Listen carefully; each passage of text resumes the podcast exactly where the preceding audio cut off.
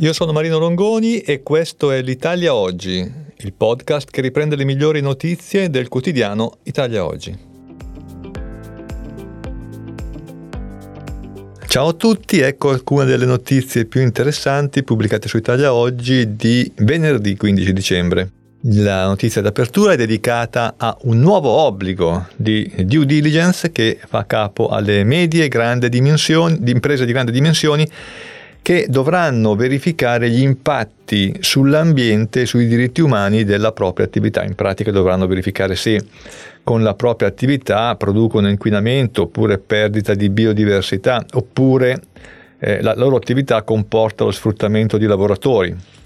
In realtà non dovranno verificare solo quello che fanno loro, ma anche quello che fanno per esempio i fornitori. Quindi la verifica corre su tutta la filiera societaria e se i loro fornitori eh, producono questi impatti negativi, bene, dovranno cambiare fornitori. Una cosa piuttosto complessa per chi eh, si rifornisce per esempio in paesi lontani, pensiamo alla Cina, pensiamo all'est europeo, pensiamo all'India, eccetera, dove già le verifiche possono essere molto problematiche. Gli amministratori delle società comunque saranno incentivati a contribuire agli obiettivi di sostenibilità e di mitigazione del cambiamento climatico. Quindi non soltanto dovranno verificare gli impatti sull'inquinamento, ma anche sulla mitigazione del cambiamento climatico che dovrebbe essere mantenuto secondo quanto eh, definito dall'accordo di Parigi entro i limiti di 1,5 gradi centigradi, è quanto prevede una proposta di direttiva sulla quale si è raggiunto l'accordo politico in, in, in, Parlamento europeo e che ora deve essere ratificata da Parlamento e Consiglio dell'Unione Europea. L'ambito di applicazione è quello delle società di capitali con più di 500 dipendenti e con fatturato globale superiore a 150 milioni di euro, ma eh, se le società operano in settori specifici ad alto impatto, si dimezzano i parametri, quindi più di 250 dipendenti con fatturato globale netto di 40 milioni di euro. Si applica anche alle aziende extraeuropee che soddisfano le soglie che abbiamo visto prima. Non si applica invece alle piccole e medie imprese, per fortuna.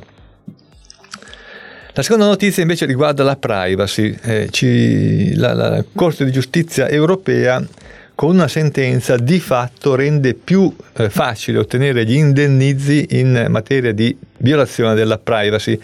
Tutte le volte che anche vi sia un solo timore eh, di potenziale utilizzo indebito dei propri dati personali a causa di un data branch eh, e quindi eh, con conseguenze di violazione della privacy, bene, allora il cittadino che eh, ha subito questo danno e che eh, potrebbe eh, avere anche dei danni semplicemente morali, perché poi in realtà i dati, i dati potrebbero non essere utilizzati, può chiedere i danni all'azienda che ha subito il data branch. E quanto si emerge, quanto si può ritrarre da una sentenza della Corte dell'Unione Europea, Corte di Giustizia dell'Unione Europea, che ha eh, giudicato eh, su un caso che è avvenuto in Bulgaria, dove l'Agenzia delle Entrate nel 2019 ha subito appunto questa violazione, eh, in conseguenza della quale i dati di milioni di persone sono stati pubblicati su internet. Molti interessati hanno promosso cause per il risarcimento del danno immateriale e i giudici bulgari hanno fatto domanda alla Corte di Giustizia per capire come si deve interpretare in questo caso il regolamento sulla privacy europeo e la Corte di Giustizia ha detto sì, eh, bisogna eh, dimostrare di non aver potuto in, in nessun modo consentire il danno, ma se il danno è avvenuto, anche se poi eh, i dati non dovessero essere utilizzati o non dovessero essere eh, causa di problemi concreti, il solo fatto che eh, possano causare ansia, timore, eh, paure a, ai proprietari dei dati, bene, questo può essere un danno risarcibile. Altra notizia, casse di previdenza. Ci sono 78 milioni in ballo che eh, le casse di previdenza dei liberi professionisti non riescono ancora a recuperare. Almeno non riescono a recuperare completamente.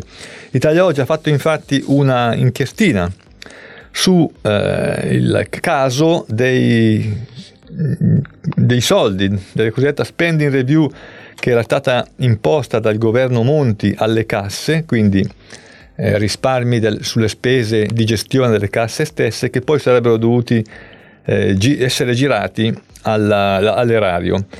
Il problema è che diversi giudici hanno considerato questo meccanismo illegittimo, ma le casse fanno molta fatica a recuperare questi soldi. E a quanto risulta Italia Oggi, l'ultima cassa che ha scelto di adire le vie legali è quella del notariato. La prima cassa invece che aveva visto riconoscere il proprio diritto a riavere indietro i soldi che aveva versato all'erario era è stata la cassa dei geometri. Una sentenza importante ha interessato invece la cassa dei dottori commercialisti che hanno recuperato per gli anni dal 2012 al 2013 qualcosa come mezzo milione di euro, eh, ma non riescono ancora a recuperare gli importi versati negli anni successivi dal 2014 al 2019. La cassa forense ha avuto anche lei eh, ha avuto ragione con eh, una sentenza del Tribunale di Roma che ha condannato l'erario alla restituzione di oltre un milione e 68 mila euro, ma in realtà eh, sono tutte sentenze che vengono appellate dal Ministero dell'Economia e non sempre eh, i soldi tornano indietro dove dovrebbero.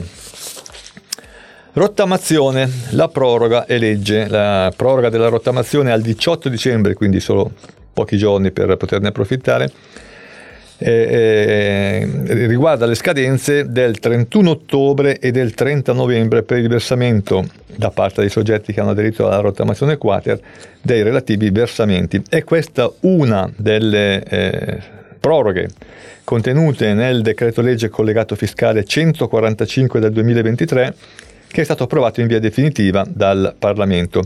Altre proroghe importanti, smart working fino a marzo nel privato per i genitori di figli under 14 e per i lavoratori fragili. In pratica si continua a prorogare una disposizione che era stata introdotta in, occasione dell'emergenza Covid. E poi ancora 5 miliardi per i rinnovi dei contratti della pubblica amministrazione, a cui si aggiungono altri 2 miliardi e mezzo destinati al personale medico-sanitario, e l'importo massimo garantito dal fondo di garanzia PMI fissato a 5 milioni di euro per ogni singola impresa per tutto il prossimo anno. Numerose altre scadenze sono state prorogate da questo provvedimento, ma rinvierei alla tabella pubblicata da Italia Oggi in edicola. Ultima notizia, fino a 954 euro ai docenti che rinunciano a trasferirsi. Sono in arrivo presso le scuole le risorse destinate a premiare i docenti che rinunciano a trasferirsi e garantiscono la continuità didattica, in particolare nelle aree disagiate. I fondi, secondo quanto risulta Italia oggi, dovrebbero essere accreditati direttamente alle scuole interessate entro gennaio. Si tratta di una una tantum che finirà in busta paga eh, di febbraio e che complessivamente vale circa 30 milioni di euro messi a bilancio dal Ministero eh, della, della pubblica istruzione. Il fondo è quello per il miglioramento dell'offerta formativa, riguarda circa 20.000 docenti interessati. I destinatari eh, della, della, di questa misura, di, questa, di questo bonus, sono eh, da una parte i docenti che garantiscono l'interesse dei propri alunni alla continuità didattica, dall'altra parte i docenti che prestano servizio presso le scuole caratterizzate da indici di status sociale, economico e culturale e di dispersione di particolare criticità. Il Dicastero di Trastevere, in base all'elaborazione dei parametri relativi alle due fattispecie, è arrivato a individuare il contingente che potrà contare su compensi aggiuntivi netti che vanno da 868 euro a 950 euro. Ci sono però 6.000 docenti che possiedono i doppi requisiti e quindi riusciranno a incassare 1823 euro. Questo è tutto per oggi risentirci alla prossima occasione.